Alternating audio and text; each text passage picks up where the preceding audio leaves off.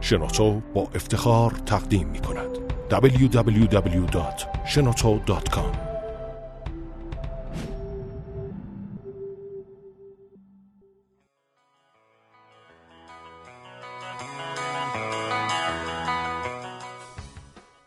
سلام به فصل دوم پادکست همفکر خوش اومدین. این پادکست با مشارکت شنوتو و در استودیو شنوتو ضبط میشه. هر هفته سعی می‌کنیم با کارآفرینان و سرمایه‌گذاران استارتاپی صحبت کنیم بحث کنیم هم خودمون یه چیز جدید یاد بگیریم و هم تجربهشون رو به شما منتقل کنیم. این هفته مهمونمون محمد رشیدی از فرانشه. من امین احمدی هستم. هادی فرنود. با ما باشید سلام محمد. سلام. چطوری؟ مرسی. استارتاپ فرانش که یکی دو ماه شاید سه ماهه که اسمش عوض کرده از آی کاس آی کاسنا کاسنا آی کاسنا هیچکی نمی‌دونه چی بوده. آره. داستان کاسنا رو بگو که از کجا آوردین؟ اسم عجیب غریب اول. داستان اسمش از اینجا میاد که دنبال یه اسمی گشتیم برای یه سایت علمی و چون دانشجوی دانشگاه خواجه نصیر بودیم یکی از بچه ها توی Yahoo Messenger در واقع برای من پیام فرستاد که بذاریم خواجه نصیر Student News Agency. ولی یه I هم داره قبلش. آره چون dot com ش رو یه فرودگاه بود ما برای اینکه بتونیم SSL بگیریم و در واقع کارهای دیگه رو انجام بدیم یه I گذاشتیم اولش. خیلی هم عالی. خب فرانش کی شروع شد؟ کی ول کردی؟ شل شد؟ فرانشی که از استارتاپی که از تو آواتک اومده. من کاملا یادمه که اون روزی که شما بند بساتتون تو شیراز بستین و اومدین که interview بشین برای آواتک دوره اول. اون پروسه مسیر رو اول یه توضیحی میدی؟ قبل از اینکه ما به آواتک برسیم توی شیراز داشتیم روی پروژه کایسنا کار می‌کردیم. موفقیت خوبی هم بود؟ فکر کنم یه pivot کردیم. آره اولش دقیقا همینطوره. اولش فقط مقاله های علمی بود تکس بود که کاربرا ارسال می‌کردن میذاشتن روی سایت. و خیلی هم استقبال شده بود ازش. منتها چون business model نداشت و نمی‌شد ازش پولی در بیاری ما با حالا تحقیقاتی که انجام داده بودیم یه تغییری تو پروژه دادیم که تبدیل بشه به یه پروژه‌ای که می‌تونه آنلاین در واقع کلاس های آنلاین رو داشته باشه و بتونه یه marketplace باشه برای فروش آموزش ها و این داستان ها بعد ما اون market رو کاملا نظر فنی ساختیم واقعا. بعد از اینکه ساختش تموم شد و خواستیم launch کنیم هفته آخر متوجه شدیم سوالایی که می‌رفتیم از مردم میپرسیدیم اشتباه میپرسیدیم. به خاطر همین 94 درصد market اینو می‌خواست. و بعد سوالامون رو درست کردیم و دیدیم اصلا هیچ کی یه مثال بزن. مثلا می‌گفتیم اگه یه سایتی باشه که تو بتونی توش این چیزا رو یاد بگیری و بعد خودت هم به بقیه یاد بدی و فلان اینا چطوره؟ هم گفتن خیلی عالیه ما دوست داریم. استف بعد سال آخرمون این بود که شما ازش استفاده می‌کنید اونا هم می‌گفتن آره. خب بعد وقتی که اصلاح کردین چی شد سوالا؟ اصلاح روش سوال پرسیدنمون این شد که پرسیدیم شما برای یاد گرفتن چی کار می‌کنید. و بعد دیدیم هر کسی یه روشی داره اصلا کاربرا خودشون تقسیم بندی دارن و روشایی میگم بهترین پیش بینی کننده عمل کرده آینده کاری که گذشته خودش انجام داده درسته؟ یعنی مثلا تو مصاحبه قرار بپرسی که قبلا چیکار کرده نه اینکه چیکار قرار بکنه. دقیقا. باید توی سوالات باید ببریش به یک موقعیتی مشابه محصولی که تو ذهنته ببینی داره برای حل کردن این مشکل الان چیکار می‌کنه. مثلا اینکه ما خیلی جالب بود تو سوال و پرسیدنامون به این رسیدیم که یه درصد خیلی بالایی از دانشجوها دارن از ویدیوهای آموزشی استفاده می‌کنن که خود دانشجوهای دیگه تولید کردن. دانشجوهای مثلا سال بالایی و اینا کمکمون کرد که اون تغییر خود کایسنا تبدیل بشه به اینکه واقعا یه پروژه جدیدی تعریف بشه. همه چی از اول. و ما از اون تمام چیزهایی که ساخته بودیم و کنار گذاشتیم و از اول همه چی ساختیم. که مصادف میشه با شروع آواتک؟ دقیقا زمانی که می‌خواستیم کارمون رو شروع کنیم رو محصول جدید آواتک کارش شروع شد.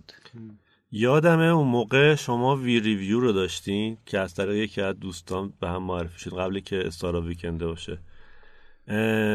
چی شد که ببین آخه سر این قضیه کارستام حرف زدیم من یاد باشه اون موقع. چی شد که یه, یه هویی تصمیم گرفتی که اونو بیخیال شی و بیای سمت این کار؟ اون جرقه چجوری تصمیمش چجوری گرفتی؟ راستش این که با صحبت که کردیم با سرمایه گذارا و افرادی که واقعا داشتن خوب کار می‌کردن اولین موضوع این بود که باید تمرکز کرد و ما همون موقع دوازده تا کار داشتیم که هی یکی یکی کمشون کردیم شد وی ریویو و کایسنا موضوع بعدی این بود که ما یه تیم خیلی خوب داشتیم و تصمیم گرفتیم که برای شماره یک بازار بودن به جنگیم دیدیم مثلا دیجیکالا داره واقعا خوب رشد می‌کنه و ما ولیویی که می‌تونیم ارائه بدیم در برابرش ولیو پایینیه. قدرتش رو نداشتیم واقعا که بخوایم در اون سطح ولی ارائه بدیم. اینم تو پرانتز بگم که وی ریویو یه کاری مثل دیجیکالا می‌کرد که گجت و این چیزا رو ریویو می‌کرد آره همینطور. هم داشت و بعد از اینکه آره کاربر جذب کرد فروشگاه گذاشت. ما کارمون هم خوب بود. یعنی همون هفته اولی که فروشگاه اینترنتیش رو راه انداختیم. همون هفته اول یه سری موبایل و دیوایس که خریدن 20 میلیون تومن بود ارزشش. ولی تصمیم بر تمرکز بیشتر در مارکتی بود که می‌تونیم لیدرش باشیم. که آواتک؟ آره بعد دیگه اومدیم توی آواتک و خلاصه اون ورود ما به آواتک خودش داستان جالبی داشت. چون توی شیراز بودیم و یه شرکت داشتیم هرچند که ورشکستگی هم پیش اومده بود. آخراش با وجود اینکه یک بدهی زیادی من داشتم به خاطر اون اتفاقاتی که تو شرکت افتاده بود و اینها ولی باز من تصمیم گرفتم که برای آخرین بار تمرکز کنم روی همون پروژه کاسنایی که تو حوزه علمی می‌خواستیم روش کار بکنیم و اومدیم توی آواتک. ما دقیقا روزی که اومدیم برای interview همینطور که گفتی کوله پشتی هم پر بود از وسایلا و لباسامون دقیقا. یعنی واقعا اومده بودیم که کارمون رو شروع کنیم. من یادمه که یکی از حالا کسایی که تو اون تیم interview بود گفت که چیکار کردین؟ گفتم وسایل شرکت رو فروختیم در رو قفل کردیم اومدیم. گفت حالا مجبور میشین هفته دیگه همه از اول بخرین. ولی خب ما اعتقادمون این بود که نه ما اومدیم که بریم جلو. و آپارتمان هم نگرفته بودیم. فکرم خوابگاه و این چیزا بود دیگه نه؟ آره من فکر می‌کردم ما می‌تونیم بیایم یه آپارتمان بگیریم و خیلی شیک و راحت زندگی کنیم ولی وقتی اومدیم دیدیم واقعا پول نداریم و پولا یه سری پول و اینا آماده کردیم از این ور اونور. رفتیم یه پانسیون پیدا کردیم یه اتاقش رو گرفتیم و خب مثلا تو اتاق کناریش مثلا یکی بود معتاد بود کنار اون بری یکی مشکلات خیلی زیاد و جالب. بعد به اتاق ما می‌گفتن اتاق مهندسا. اتاق دات کام. آره. بعد اونجا اتفاقا خیلی جالب بود چون ما از صبح می اومدیم توی آواتک تا 11 11 و نیم شب کار می‌کردیم. شب هم آخرین نفره بودیم که می‌رسیدیم که در نبندن. ما بتونیم بریم اون تو. گذشت یه شیش هفت ماهی و فهمیدیم که اون صاحب پانسیون دزده و اون پولی که ما قرض کرده بودیم و دادیم به اون پانسیون رو برد. پلیس اومد اونجا رو ببنده. آره اومد اونجا رو ببنده. ما خیلی اصرار کردیم که بهمون دو سه روز فرصت بده. ما نه پولی داریم نه هیچی. یه جا دیگه پیدا کنیم. و تو این فرصت دو سه روزه یه پانسیون دیگه پیدا کردیم. یه انباری داشت که دقیقا می‌تونم بگم بدترین جایی بود که من تو زندگیم دیده بودم. یعنی به قول هومنی که خاطراش اینه که میگه خوابیده بودم داشتم به سقف نگاه می‌کردم یه نقطه سیاه داره هی بزرگ میشه بعد دیدم سوس که سرمو کشیدم کنار. خیلی وحشتناک بود. ولی خب ما واقعا تو شرایط سخت شبانه روز کار می‌کردیم و هی تست می‌گرفتیم از مارکت هی تغییرات می‌دادیم تو پروژه و خدا رو شکر تونستیم بریم و اینوست بگیریم. www.shenoto.com من دوستم الان که اینجا نقطه هستیم یه ذره بیایم جلوتر. الان رو بگیم که الان فرانش یه ذره در مورد user اش و رشدش و ایناش توضیح بده. با توجه به اون ایسارایی که سر سوسک و چیزای دیگه کردین الان کجای کاره؟ روزی که شروع شد همه میخندیدن که توی ایران کپی رایت نیست و کپی میشه و شما شکست می‌خورید و کلا ویدیو ریسکیه یعنی ویدیو خیلی استارتاپ که رو کل ویدیو باشن. دقیقا همینطوره. اما امروز خیلی خوشحالیم از این بابت که ما هر ماه یه نرخ خیلی خوبی رشد داریم و کاربرهامون هر ماه داره خیلی خوب بهش اضافه میشه. rank سایتمون هم هر روز بهتر میشه. الان حدودا چنده؟ rank مون 700 عالی. آره. و مثلا الان success story یایی که داریم توی بحث کسایی که تولید ویدیو می‌کنن اینه که یه جوون 23 4 ساله با چند تا آموزش تو حوزه WordPress و امنیت 10 میلیون تومن فروش داشته. این چیز باحالی اگه نمی‌دونم این کارو می‌کنی یا نه. هر چند وقت یه بار مثلا به اینکه ما انقدر به کسایی که محتوا تولید می‌کنن چی بهشون میگن؟ استاد یا تولید کننده. استاد به تولید کننده همون انقدر پرداخت کردیم. اولین success story مون رو به زودی منتشر می‌کنیم که واقعا چطور فروخت؟ چه کاری اتفاق افتاد که این تونست مثلا اینقدر بفروشه؟ چون کسایی هم داریم که واقعا نمی‌تونن بفروشن توی market مون. ولی کسایی هم هستن که آیتماشون هر روز داره فروش میره. از نظر کاربرا هم ما واقعا هر روز داریم ایمیل های دریافت می‌کنیم از اینکه یاد گرفتن و وارد بازار کار شدن. چون تمرکز امروز ما دقیقا روی اون گپی هست که بین فضای دانشگاه و بازار کاره. چون گپ خیلی گنده ای هست. دقیقا. بازار کار یک, باز... یک فضای بسیار سریع و چابکی هست ولی دانشگاه ها بسیار آروم حرکت می‌کنن و همیشه این عمق و این فاصله هی بیشتر و بیشتر میشه. الان چند نفر تو تیمتونن؟ فکر کنم سیزده نفر. چه فکر کنی؟ مطمئن نیستی؟ نه. مورد آخرین آره. دیگه خودشون دوازده به علاوه یک نفر. و الان هم در پردیس محل کارتون درسته دقیقا توی پارک فناوری پردیس هستی. در مورد این یعنی شما یه راست از آواتک رفتین پردیس درسته؟ یا این وسط؟ آره البته این وسط رفتیم توی مرکز رشد پارک فناوری پردیس.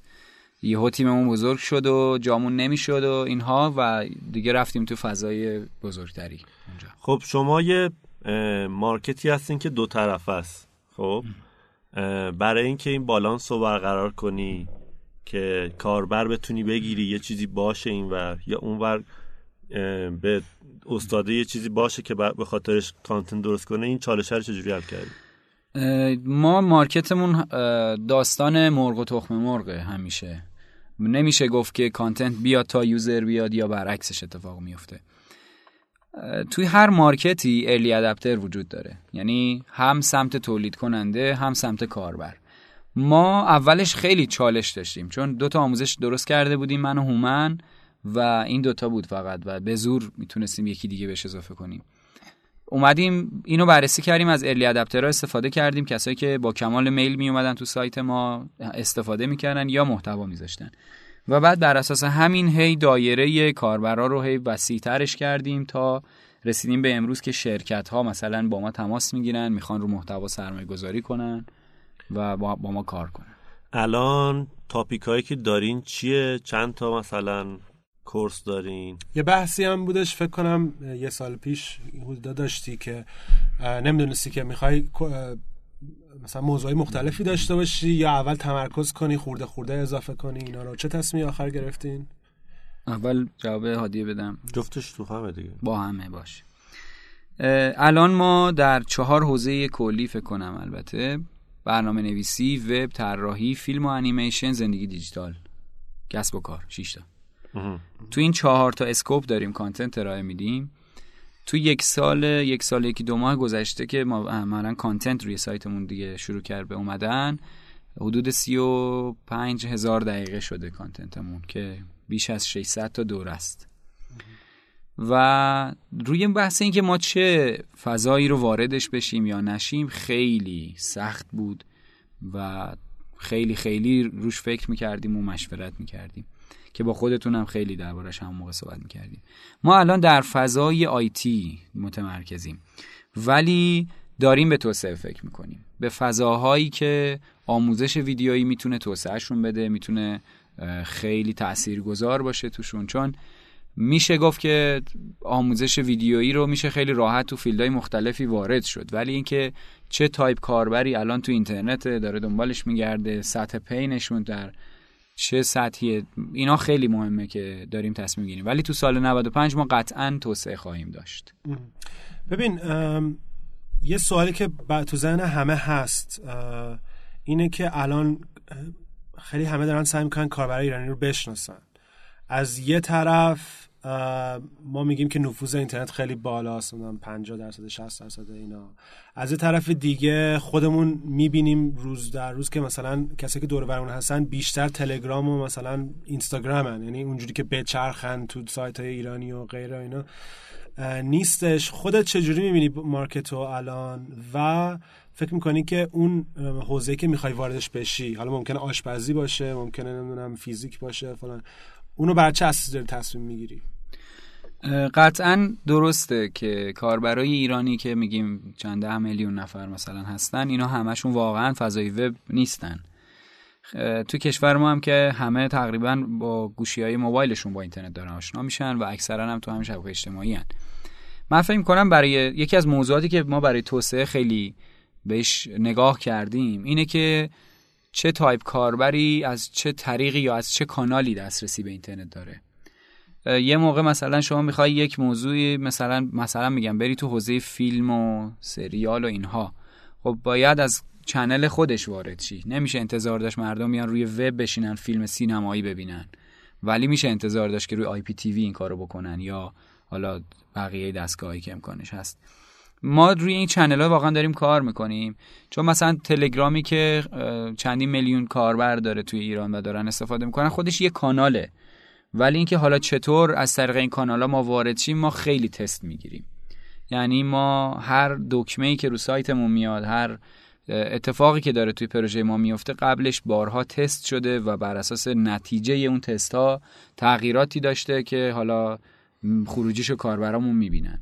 الان هم ما داریم کانال ها رو تست می‌کنیم چون ببینیم واقعا این حجم عظیم کاربر ایرانی که آنلاین کجا داره چیکار می‌کنه. خب این خیلی خوبه. به ما هم بگو اگه آره یعنی حالا الان میگه دیگه. به ما بعدم الان بگو. الان مثلا یه نفر یه پروژه‌ای داره حالا چه من باشم چه هادی باشه چه نفر که داره گوش می‌کنه. یه سری کانال ها رو بخوایم تست بکنیم.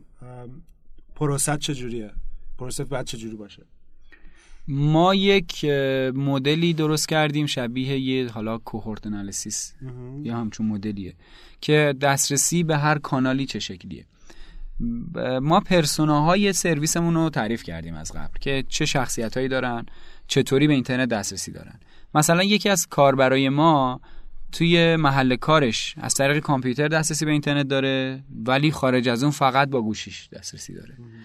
پس اگه من بخوام یه سرویس مثلا زندگی دیجیتال بهش بدم قطعا توی محل کارش ازش استفاده نمی‌کنه چون فضا فضای یاد گرفتن زندگی دیجیتال براش نیست. ولی بیرون از اونجا چون بهش احتیاج داره قراره با گوشی موبایلش با من ارتباط برقرار کنه. حالا اون رنج سنیه رو باید ببینی که این یوزره در این رنج سنی روی چه کانال هایی الان داره کار می‌کنه که مثلا الان عمدتا توی تلگرام هستن. باید ببینیم از چه کانالی ما می‌تونیم اینا رو پیدا کنیم برای تست. و اینکه این کاربر من الان آلترنتیواش چیه؟ الان داره از چه سرویس های دیگه برای رفع نیاز استفاده می‌کنه. ما میریم سراغ اونا از اونجا تستامون رو انجام میدیم. خب یه منظور چه منظور یه گروهی رو در نظر می‌گیری که اینا رو فرض کردی که به زندگی دیجیتال علاقه رو موبایلشون استفاده می‌کنه مثلا سی سالشونه.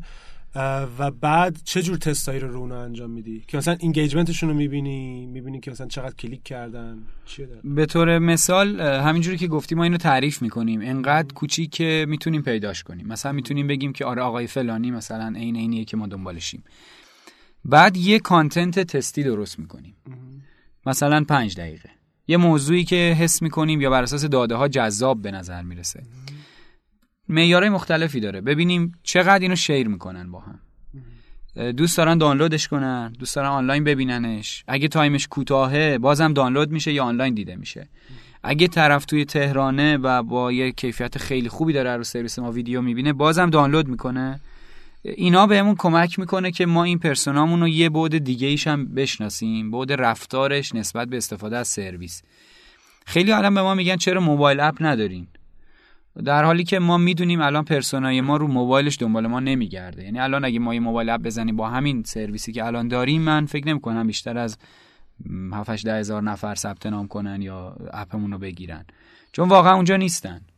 یه یه محصول لوکس و همچنین برای با کلاس بودن صرفا میشه. ولی اگر ما توسعه بدیم بریم سمت کسایی که کانال دسترسیشون به ما موبایلشونه قطعا ممکنه ما بیش از حتی 200 هزار ثبت نام بتونیم بگیریم توی یه مدت خیلی خب این یوزرهای ارزشمندی که حالا از یه طریقی میان تو سایت شما یا یکی ریفر می‌کنه این کورس رو ببینی یا از یه جایی این referral به وجود میاد یا تبلیغ حتی. شما چجوری این چسبندگی رو درست می‌کنی که user برگرده؟ مدل خاصی برا onboarding داری پلان داری دقیقا اون نقشه رو هم یه توضیح onboarding رو ترجمه کردیم. چی؟ سوار کردن. user زدن؟ با فرهاد بود سر. مثل تاکسی مثلا. آره. کاربر زدن تو چجوری؟ ما خیلی با دیتا کار می‌کنیم. یعنی واقعا همه چی یه کاربر رو ثبت می‌کنیم بعد با ابزارهای مختلف آنالیز می‌کنیم. به طور مثال ما می‌دونیم که کاربرهایی که تو بخش کسب و کار ما میرن رفتارشون چه شکلیه. چند تا دوره مجانی می‌گیرن بعد چه دوره هایی رو می‌خرن یا اگه یه دوره می‌خرن بعدش چی می‌خرن. این این رفتارها خیلی کمکمون می‌کنه. یعنی ما این clustering یا دستبندی کاربرا به همون کمک می‌کنه که کاربر جدیدی که میاد از رو نقشهمون ببینیم که این چه مدل آدمیه و چه رفتاری خواهد داشت. بعد شروع می‌کنیم بهش ایمیل می‌زنیم. حالا از طریق ایمیل ها دوباره برشون میگردونیم تو سایت. چون کاربر ایرانی یا بهتر بگم سرویس هایی که ما داریم مقایسش با توییتر و اینستاگرام و اینا واقعا یه کار اشتباهیه. اونا یه سرویس هایی بودن که یهو خیلی عالی user گرفتن. ولی ما واقعا باید برای هر returning user مون هزینه کنیم کار کنیم تا خب برگرده. کار مثلا من اومدم توی سایتت ثبت نام کردم حالا چون بهم مثلا آخرش گفتی ایمیل تو بده تا بتونی دانلود کنی یه چیزی این تو... توی مایه ها بعد من اومدم اینو دیدم رفتم. بعد تو بر اساس اینکه من نیستم مثلا ایمیل می‌زنی یا بر اساس چیزی که دیدم per user customize میشه اینا هر چند وقت یه بار بهشون ایمیل می‌زنی این چیزا اینطوریه. ما اولش هر دو هفته یه بار ایمیل می‌زدیم و خیلی میترسیدیم از ایمیل های زیاد. چون خودمون می‌دیدیم که سرویس که ایمیل زیاد می‌زنن دیگه یواشاش اسپم میشن. ولی شروع کردیم بر اساس یک گروه خاصی از کاربرامون روش کار کردیم. مثلا اگه میومد یه دوره طراحی mobile app مثلا می‌دید ما دقیقا نزدیکترین content هایی که به اون داشتیم و براش ایمیل می‌کردیم. خیلی جالب بود نمیگم حالا مثلا ما واقعا رفتیم یه نقشه ای رو با حساب کتاب در آوردیم واقعا این نبود. همه چی بر اساس تست بود یا یه موقع شانسی. مثلا یه, یه ایمیلایی بود که روز بعدش ارسال می‌شد برای کاربرا یه بار سرورمون مشکل داشت ارسال نشده بود سه روز بعد رفت. بعد دیدیم اون که سه روز بعد رفت open rate ش خیلی بهتر بود. بعد دوباره سه روز سه روز همینجوری فرستادیم دیدیم عالیه. مثلا سه روزه واقعا جواب میده. یا مثلا یه موقعی بود 8 صبح ایمیل میفرستادیم open rate خوب بود. یه روز کار پیش اومد 11 و ربع رفت دیدیم چقدر جوابش بهتر بود دیگه 11 و ربع فرستادیم.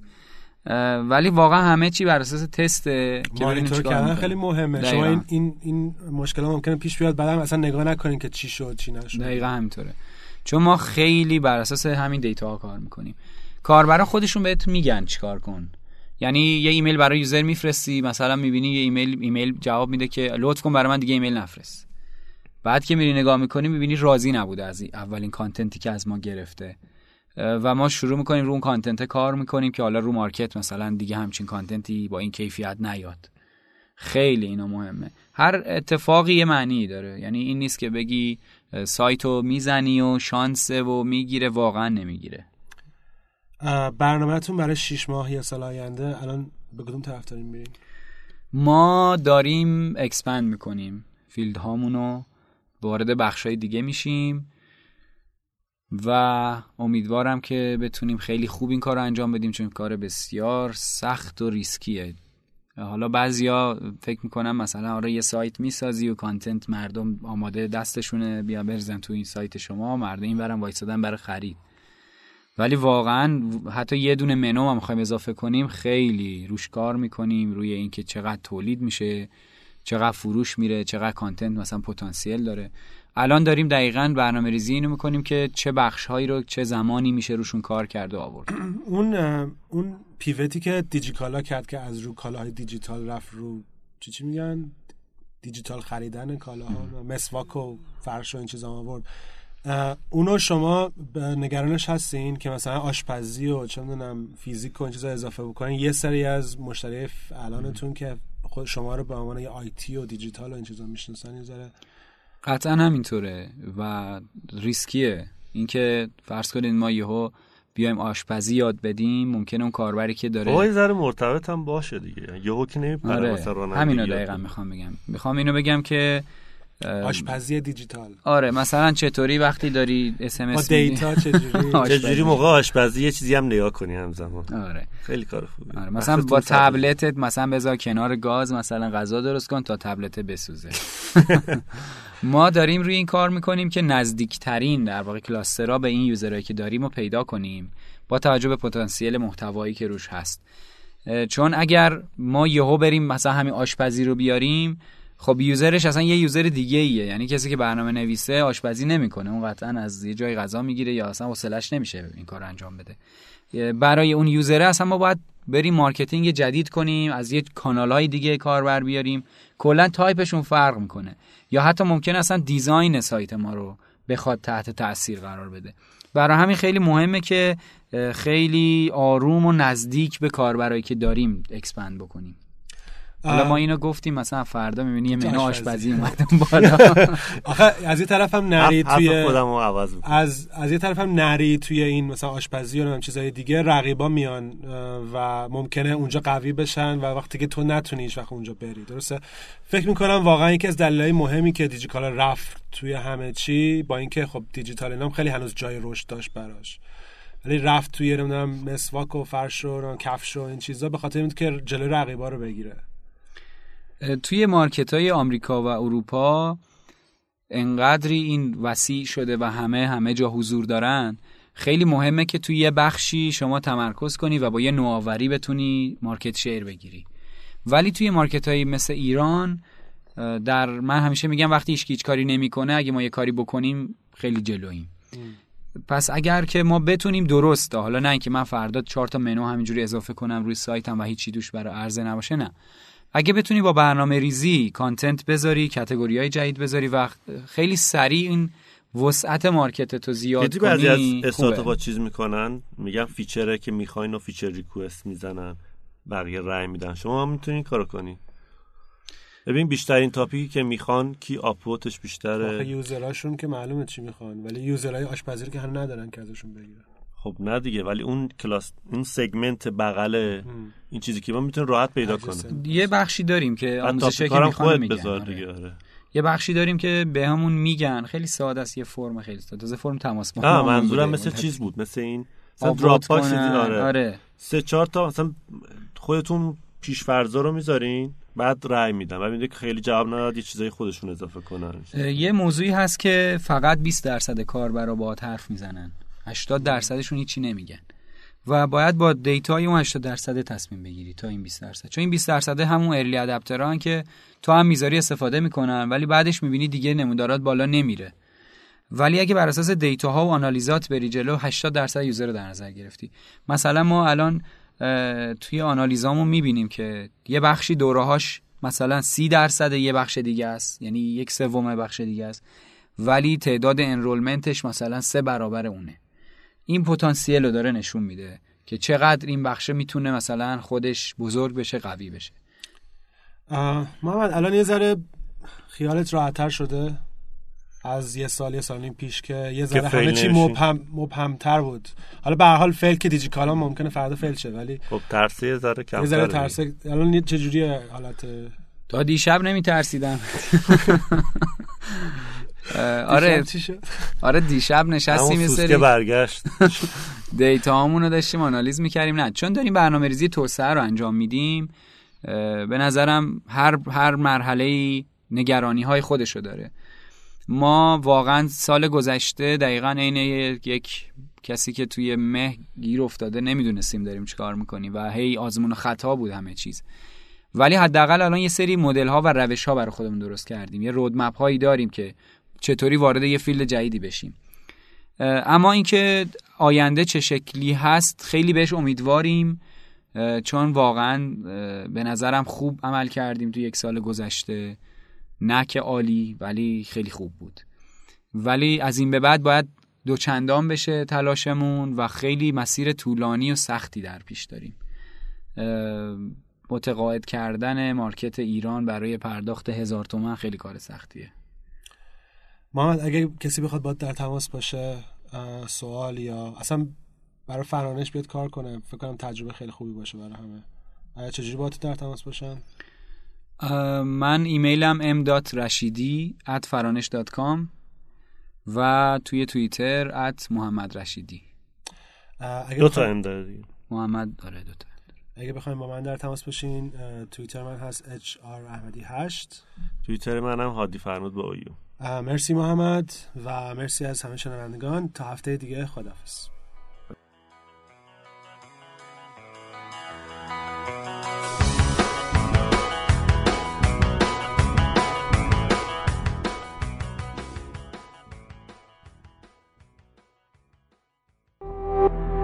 تولید شده در شنوتو. www.shenoto.com